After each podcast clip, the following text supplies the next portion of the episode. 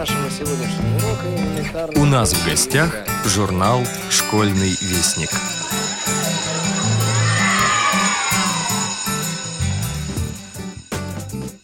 В сентябре играет ветерок, С листьями опавшими красиво, Провожают в школу на урок, Волосы нам путает игриво, В листопаде осень закружит, Разукрасив листья в желтый цвет. Золотая осень к нам спешит И не спросит, ждем ее или нет. Вот и наступила осень. Работа в школьном вестнике, конечно, продолжается, и мы выпустили в свет очередной, уже девятый номер нашего журнала. По традиции, очередной номер нашего журнала открывается обращением к нашим юным читателям. Дорогие ребята, школьный звонок снова позвал вас за парты. Вновь радость встречи с одноклассниками, по которым вы, наверное, соскучились за лето, и встреча с учителями, со старыми и с новыми. Вы ведь повзрослели и теперь гордо вписываете в дневники названия предметов, которые раньше не изучали. Школьный вестник поздравляет вас с новым учебным годом. Каждый день вы открываете для себя мир. И что может быть интереснее этого увлекательного путешествия? Успехов вам, упорства и терпения на этом непростом, но прекрасном пути. Ключевая должность на любой радиостанции – программный директор. Для радиовещания это самый главный человек. С ним они решают все свои творческие и организационные проблемы. Он утверждает концепции программ и создает сетку вещания – за рейтинг радиостанции, кстати, тоже он отвечает. Его рабочий день заполнен бесконечными телефонными звонками, переговорами, прослушиваниями записей, готовящихся к эфиру передач. И все же программный директор радиовоз Игорь Роговских сумел найти время для разговора с нашим корреспондентом. А о чем беседовал наш корреспондент Илья Бруштейн с Игорем Роговских, вы узнаете во второй части его статьи «Радио для тех, кто умеет слушать». Когда-нибудь я стану многоточие. Так и называется статья нашего нового автора Анастасии Павлюченковой. Вот что она пишет в предисловии к этой статье. Вот и начался новый учебный год. Школы вновь приветливо распахнули свои двери, прошли торжественные линейки, прозвенели первые звонки. Вам, наверное, не очень-то и хочется снова садиться за парты, читать длинные и скучные параграфы в учебниках и выполнять многочисленные домашние задания. Однако все это – залог вашего будущего жизненного успеха. Ведь восхождение по карьерной лестнице начинается, как это ни странно сейчас для вас звучит, именно со школьной скамьи. Только быть хорошистом и даже отличником недостаточно – Самое главное – определиться с будущей профессией, и хорошо бы как можно раньше. Казалось бы, выбор у людей с ограниченными возможностями здоровья из-за проблем со зрением не столь велико. Юрист, массажист, музыкант, оператор, филолог, философ, историк, программист.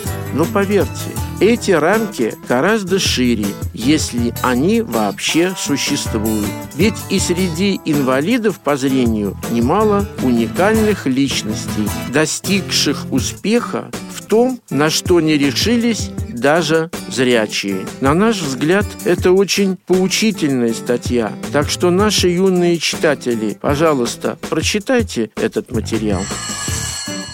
Мы продолжаем печатать книгу Нины Дашевской о звуках. Сегодняшняя часть называется «Музыкальные инструменты». Все инструменты делятся на три большие группы. струнные, в них струны звучат, духовые, в них дуют, и ударные, в них звучит то, почему ударяешь. Например, металлофон, в нем звучит металлическая пластинка. Или барабан, там стучишь по мембране, которая у барабана сверху. Она и дрожит, и звучит. Прочитав эту часть книги, вы очень много нового узнаете о различных инструментах. Очень поучительная книжка. Поэтическая волна сегодня дарит вам стихи незрячего поэта Сергея Курганова и стихи Бориса Корнилова. Трудно сказать, каким образом поэтам удается предвидеть будущее. Но часто в своих стихах они предвидят свою собственную судьбу. «Я буду жить до старости», до славы, писал молодой советский поэт Борис Корнилов. До старости он не дожил. Его арестовали в 1937 году и расстреляли, но слава была у него уже при жизни. В поколении поэтов вошедших в литературу в 1930-е годы, он был одним из самых ярких и талантливых. Человек с очень интересной и непростой судьбой, с очень интересными, а порой просто прекрасными стихами. Советую вам прочитать и познакомиться и с его творчеством, и с его биографией. Необычной получилась у нас в этот раз рубрика азбуки Веди. Начинается эта рубрика с публикации нашего постоянного автора Маши Лукашкиной, которая написала сказку о пирате и слоне. А вот что она пишет в предисловии. Несколько слов от автора тому, кто пожелает быть его соавтором. Однажды внук Федя на детской площадке заставил меня забраться на детскую горку заявив, что это не горка, а корабль, и что он, Федя, не мальчик, а пират, и что я у него в плену. В плену? Удивилась я. На этом утлом суденышке? Ха-ха-ха! Не получится, ведь я не бабушка, а слон. И знаешь, сколько вешу? Несколько тонн. Хо-хо-хо, тогда ты будешь слоненком. Стать на полчасика слоненком я была согласна. Однако и слоненка затащить на корабль оказалось непросто. Пират действовал силой и обманом, и уговорами, а когда вокруг заплескались океанские волны, пирату пришлось поломать голову, чем накормить слоненка, чтобы тот не умер от голода. И как защитить? Ведь на слона положили глаз и другие морские разбойники. Игра наша продолжилась и дома. Вопросы как, почему и зачем растянули ее на месяцы, сделав умственной и литературный. Предлагаю поучаствовать в игре и вам, маленькие и большие читатели журнала. Ведь тот, кто чему-то учится, вовеки не соскучится. Давайте сказку сочиним. А вдруг у нас получится? Действительно, а вдруг свои варианты развития сюжета, а также пиратские считалки, пугалки, бормоталки, песенки и рисунки присылайте в редакцию журнала. Тем самым вы доставите большую радость не только мне, сумевшей разбудить вашу творческую фантазию, но и себе. Надеюсь увидеть ваши работы как в самом журнале, так и на его сайте. Итак, сочиняем сказку о пирате и слоненке. Все остальные рубрики нашего журнала на своих местах. На сегодня все. У микрофона был главный редактор журнала «Школьный вестник» Юрий Кочетков.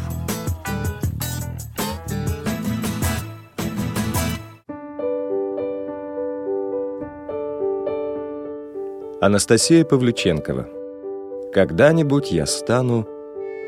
Вот и начался новый учебный год. Школы вновь приветливо распахнули свои двери, прошли торжественные линейки, прозвенели первые звонки. Вам, наверное, не очень-то и хочется снова садиться за парты, читать длинные и скучные параграфы в учебниках и выполнять многочисленные домашние задания. Однако все это – залог вашего будущего жизненного успеха, ведь восхождение по карьерной лестнице начинается, как это ни странно сейчас для вас звучит, именно со школы. Вот только быть хорошистом и даже отличником недостаточно. Самое главное – определиться с будущей профессией, и хорошо бы как можно раньше. Казалось бы, выбор у людей с ограниченными возможностями здоровья из-за проблем со зрением не столь велик. Юрист, массажист, музыкант, оператор, филолог, историк. Но поверьте, эти рамки гораздо шире – если они вообще существуют, ведь среди инвалидов по зрению немало уникальных личностей, достигших успеха в том, на что не решались даже зрячие. Диагноз на слух. Врач – одна из самых востребованных и благородных профессий. В детстве многие любят играть в больницу, делать куклам и плюшевым зверушкам уколы и операции, ставить горчишники, мерить температуру. Но разве слепой может быть доктором и лечить по-настоящему? Оказывается, может. Причем иногда лучше зрячих. Выдающийся американский врач Якоб Болотин родился в далеком 1888 году в Чикаго, в многодетной семье польских иммигрантов. Мальчик не видел с рождения, но отчаянно мечтал стать врачом и настойчиво шел к своей цели – После многочисленных отказов Якоб все же поступил в Чикагский медицинский колледж и в 24 года получил лицензию на врачебную деятельность. При постановке диагноза Якоб в первую очередь полагался на свой слух, обоняние и осязание. Так, послушав пульс, вдохнув запах кожи пациента, он с легкостью мог распознать порог сердца или болезнь легких.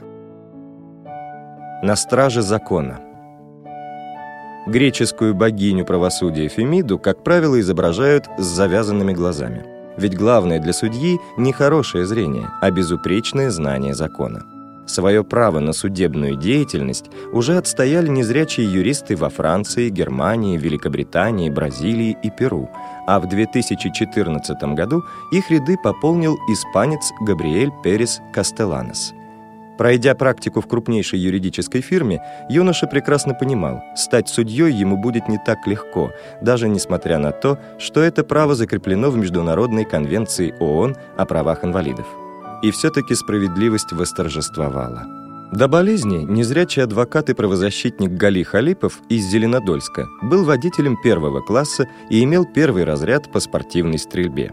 За первое дело он взялся в 2008 году, когда еще видел – а победу одержал, уже став слепым. При этом он не является профессиональным адвокатом и работает по доверенности. В его активе высшее экономическое, филологическое и неоконченное юридическое образование, а также курсы по риторике, логике и психологии. Гали Халипов берется помогать даже в самых запутанных случаях, которые первоклассные юристы считают заведомо проигрышными.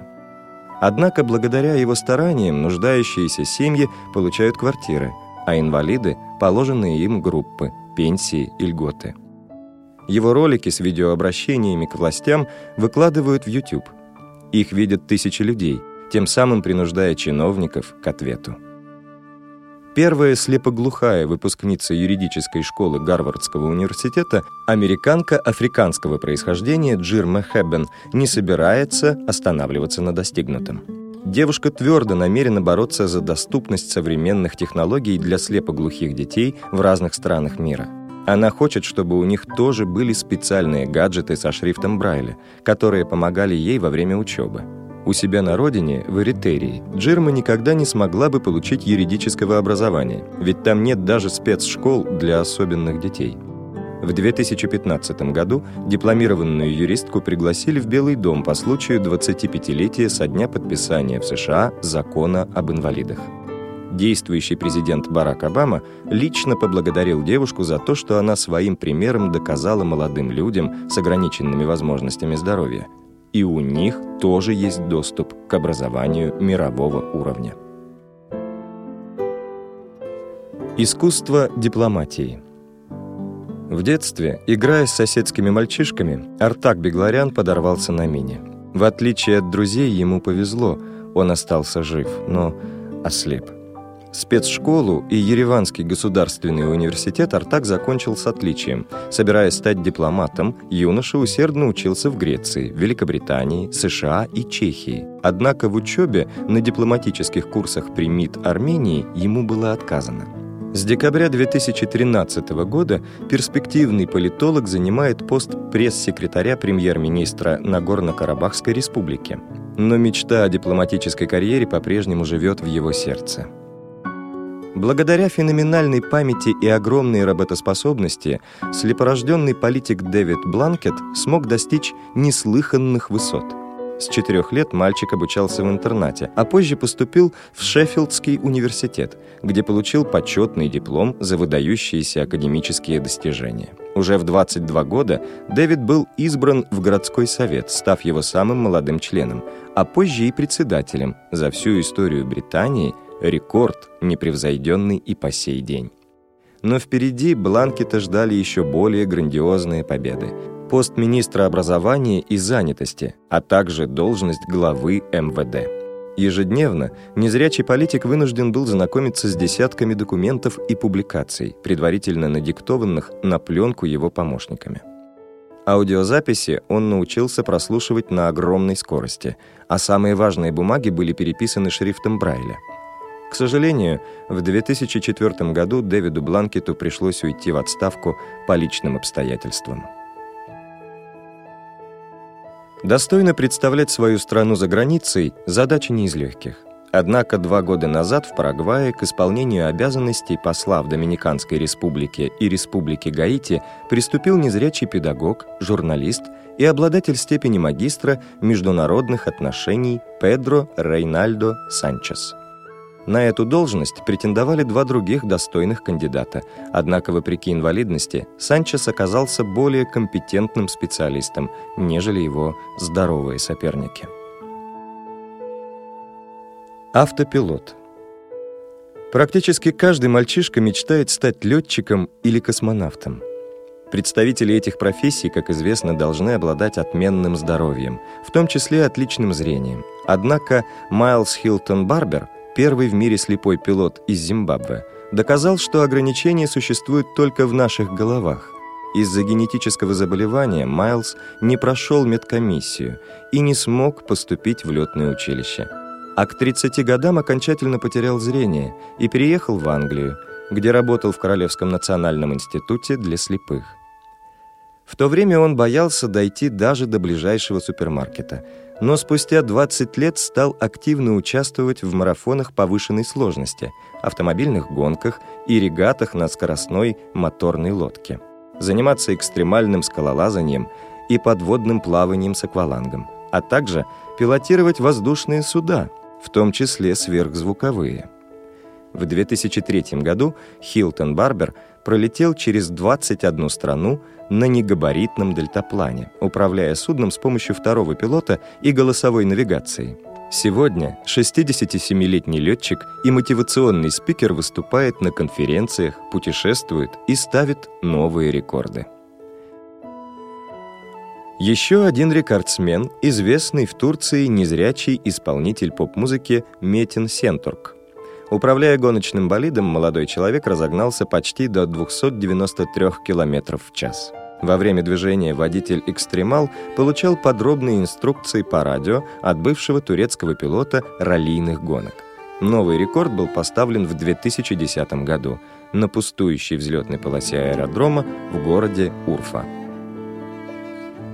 Есть крутые парни и в России – Незрячий байкер из Москвы Борис Вишняков научился управлять железным конем вслепую. Правда, в заездах его всегда сопровождает зрячий штурман. Для этого они разработали особую систему управления прикосновениями. Например, от силы нажатия руки зависит резкость поворота. Тренировки проходят только на специальных площадках, где нет машин и прохожих. Изобретение на ощупь. Знаменитый американский инженер-изобретатель Ральф Титер родился в 1890 году. В возрасте пяти лет мальчик попал в аварию, которая оставила его слепым на всю жизнь. К удивлению окружающих, маленький Ральф начисто отказывался от посторонней помощи и очень редко пользовался тростью. Самозабвенно мечтая стать инженером, он учился в обычной школе наравне со зрячими сверстниками, успешно сдал экзамены и поступил в университет, где наконец-то смог углубленно изучать инженерное дело. Среди наиболее известных разработок слепого инженера первые прототипы автоматических газонокосилок, механизмы современных замков и держатели для удочек. В 1945 году незрячий инженер получил патент на создание круиз-контроля – прибора, позволяющего водителям поддерживать одинаковую скорость на ровных участках дороги. Автомобильные компании не сразу заинтересовались этим изобретением, но уже вскоре оно стало незаменимым спутником практически каждого современного водителя. Более полувека назад Ральф Титер учредил премию, ежегодно вручающуюся молодым специалистам за выдающиеся открытия в области инженерии. Сам гениальный изобретатель продолжал работать вплоть до самой смерти и скончался в возрасте 91 года. Еще один слепой инженер-электрик Вильям Геррей на собственном примере сумел доказать, что проектировать, паять и создавать электронику можно даже при полном отсутствии зрения. Многие приборы и рабочие инструменты он адаптировал для собственных нужд – так, например, по поиску разработанного им строительного уровня мастер легко определяет неровность поверхности. Вместе с другом Джошуа Миелле, тоже абсолютно слепым, он издает журнал для слепых энтузиастов-электронщиков. Журнал печатается брайлевским шрифтом, а также занимается разработкой роботов и других гаджетов. Продолжение читайте в следующем номере журнала. Наталья Комова – Институт коррекционной педагогики РАО. Слабовидящий школьник в инклюзивном образовании. Инклюзия или специальное образование. Все больше родителей пытаются найти оптимальный вариант формы образования для своего ребенка перед новым учебным годом. Достаточно много противоречивой информации на эту тему можно найти сегодня в СМИ, но даже объективный взгляд на сложившуюся ситуацию в области реформирования системы образования не дает однозначного ответа на этот вопрос. Целью данной статьи не является обсуждение достоинств или недостатков инклюзивной формы обучения, в том числе противопоставление данной формы специальному образованию. Наша цель – это попытка помочь родителям, выбравшим для своего ребенка инклюзию, понять свою роль и место в новых, еще не зарекомендовавших себя в нашей стране условиях воспитания и обучения. Несмотря на то, что в большинстве бывших школ четвертого вида удалось сохранить достойные условия для обучения детей с нарушением зрения, а именно квалифицированные кадры, техническое оснащение, малочисленные классы, зоны ортопедического лечения и прочее. Тенденция в выборе родителями школы для слабовидящих детей с каждым годом увеличивается в пользу инклюзии. Основной причиной такого выбора остается удаленность специальной школы от места жительства ребенка. Инклюзивное обучение предполагает совместное обучение в одном, а не в специально выделенном классе при общеобразовательной школе всех детей, независимо от их физических, психических, интеллектуальных и иных особенностей – в обязательном порядке в образовательных организациях учитываются образовательные потребности каждого ребенка, и при необходимости оказывается своевременная специальная помощь – тьютор, ассистент, сопровождающий и так далее. Но на практике все обстоит несколько иначе. Объективные трудности современных школ, реализующих инклюзивное образование, в первую очередь состоят в отсутствии механизма, регулирующего отношения между участниками образовательного процесса – сотрудники школы, родители, учащиеся. Низком уровне мотивации и компетенции педагогов, отсутствие у них опыта в обучении детей с ОВЗ, в том числе слабовидящих детей, а также высокой численности обучающихся в классе, часто превышающей нормы СанПин. Кроме того, недостаточное оснащение материально-технической базы, необходимой для работы с детьми с ОВЗ, отсутствие специальных условий, офтальмоэргономических, и средств обучения, тифлотехнических, наглядных и прочее, используемых в работе с детьми с нарушениями зрения, не позволяет многим общеобразовательным школам решить основную задачу инклюзивной школы – построить систему обучения, удовлетворяющую потребности каждого.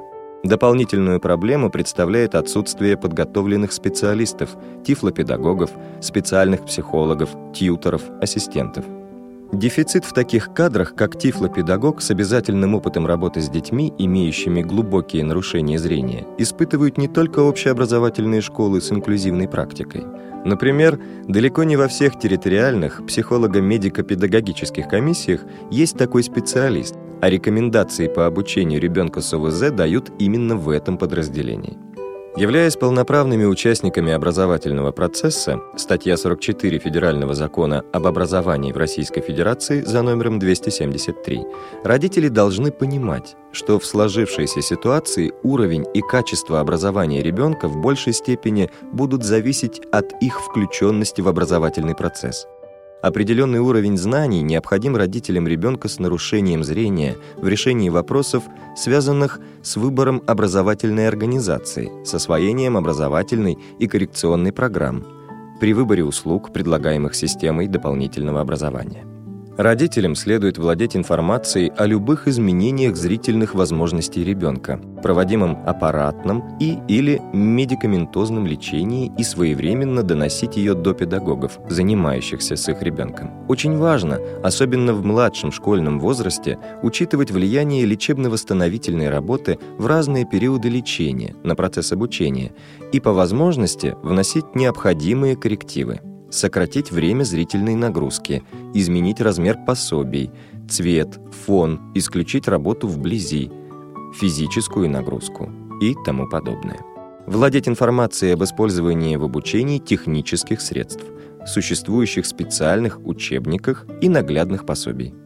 Основная трудность преподавания слабовидящему ребенку заключается в том, что учитель общеобразовательной школы, не имеющий проблем со зрением или незначительно их испытывающий, не осознает степени ограничения зрительных возможностей своего ученика.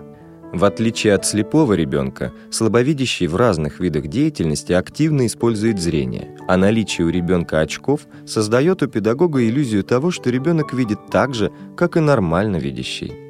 Поэтому при первой встрече с учителем родители должны донести до него информацию о том, как и при каких обстоятельствах ребенок способен действительно хорошо воспринимать зрительные образы, что нужно учитывать, ведущий глаз, время на рассмотрение объекта, владение зрительно-тактильным способом обследования, и как организовать рабочее место, индивидуальный дидактический материал и освещенность, специальное пособие, применение технических средств и прочее чтобы донести новую информацию до слабовидящего ребенка без потери ее качества. Учитель должен иметь представление о том, что слабовидящие дети относительно своих зрительных возможностей существенно различаются друг от друга. Основными определяющими факторами являются острота зрения, границы поля зрения, возможности пространственного зрения, восприятие объектов при разной освещенности. В рекомендациях, составленных специалистами ПМПК, должны быть отражены офтальмоэргономические условия, которые необходимо обеспечить слабовидящему ребенку в образовательной организации.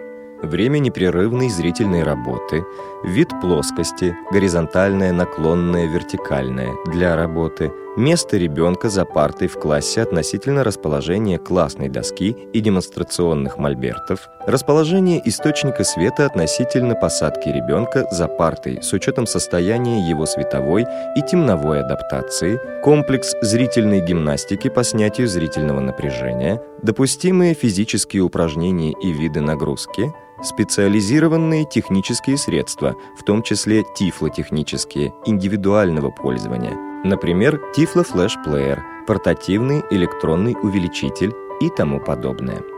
Немаловажным фактором при выборе образовательной организации должна стать психологическая готовность слабовидящего ребенка к обучению среди нормально видящих учеников. Высокий уровень интеллектуального развития поступающего в школу ребенка с нарушением зрения не является гарантией его хорошей социальной адаптации в новом коллективе. Однако дети, посещавшие дошкольное образовательное учреждение и имевшие позитивный опыт общения с нормально видящими сверстниками, как правило, в школе проблем с адаптацией не испытывают. Благоприятный прогноз обучения и развития слабовидящего ребенка в условиях инклюзивного образования определяется состоянием его интеллектуального, психологического и физического развития.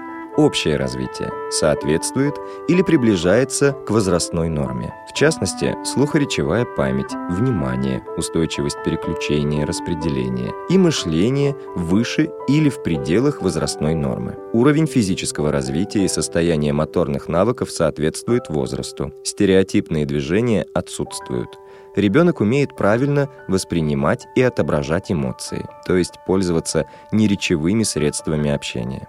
Речевое развитие соответствует возрастной норме, при этом ребенок владеет развернутой фразовой речью, легко вступает в контакт, может попросить о необходимой ему помощи взрослого или сверстника. Сенсорное развитие. Сформирована стратегия обследования плоских и объемных предметов, уровень представлений о предметах окружающего мира, их узнавание и классификация сформированы в соответствии с возрастом. При этом познавательная деятельность сформирована на высоком уровне. Навыки самообслуживания сформированы в соответствии с возрастом. Навыки ориентировки в пространстве сформированы в соответствии с возрастом. Родители должны понимать, что хорошие стартовые возможности слабовидящего ребенка в начале обучения к концу первого класса могут значительно снизиться, если не обеспечить ежедневную поддержку и контроль усвоения получаемых знаний в домашних условиях.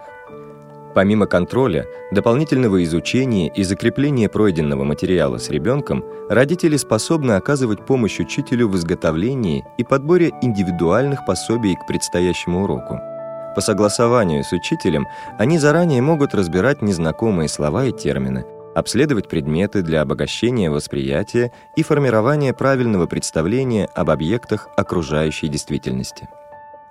Учитывая рекомендации тифлопедагога и врача-офтальмолога, родители ребенка проводят элементарную тифлопедагогическую коррекцию и поддерживают дома комфортные для нарушенного зрения условия. При своевременной коррекционной работе слабовидящие дети приобретают необходимый запас представлений, обеспечивающий нормальную ориентацию в окружающей среде. Иногда слабовидящему учащемуся с прогрессирующим заболеванием необходимо рекомендовать изучение и использование рельефно-точечной системы обозначений Брайля или обучение по программам, ориентированным на образовательные потребности слепых с учетом применения методик использования остаточного форменного зрения. Не лишним будет, если ребенок психологически и физически готов к дополнительной нагрузке, организовать посещение спортивной секции с учетом рекомендаций лечащего врача, специализированных курсов компьютерной грамотности. Перечень рекомендованных технических и учебно-методических средств для организации обучения слабовидящих обучающихся. Программа увеличения информации на экране, Magic или аналогичный, установленные на персональном компьютере слабовидящего учащегося ручной электронный увеличитель Ruby или аналогичный, стационарный электронный увеличитель Topaz или аналогичный, Player с функцией диктофона, поддерживающий DAISY формат, персональное освещение рабочего места, учебники и тетради для слабовидящих, контрастные цветные, а также цветные рельефные наглядные пособия – Важно иметь в виду, что подготовка учебных пособий для слабовидящих учащихся имеет ряд дополнительных особенностей. В частности, имеют значение тип, размер и цвет шрифта, цвет фона и контрастность изображений. Иногда может возникнуть необходимость использования инвертированной палитры цветов, то есть светлый текст на темном фоне. Таким образом, наглядный материал подбирается персонально – на основе методических рекомендаций тифлопедагога, рекомендаций врача-офтальмолога. Тренажеры и специализированный спортивный инвентарь для лиц с нарушением зрения. Организационным условием выполнения письменных работ слабовидящими обучающимися выступает адаптация текстового и графического материала с учетом их особых образовательных потребностей. В случае появления явных затруднений в ходе обучения ребенка и его взаимодействия с нормально видящими одноклассниками, необходимо обратиться к специалистам школы, оказывающим помощь по сопровождению образовательного процесса детей с ОВЗ или вновь обратиться в ПМПК для выработки рекомендаций по его дальнейшему обучению. Независимо от того, какую форму обучения вы выберете для своего ребенка, важно помнить, что помимо освоения содержания образовательной программы, необходимо правильно организовать его досуг, Приглашайте в гости школьных товарищей. Ходите вместе в театры, музеи, выезжайте на природу. Играйте с ребенком, так как для нормального развития личности важно не только научить учиться, но и правильно и с пользой отдыхать. Текст читал Дмитрий Гурьянов.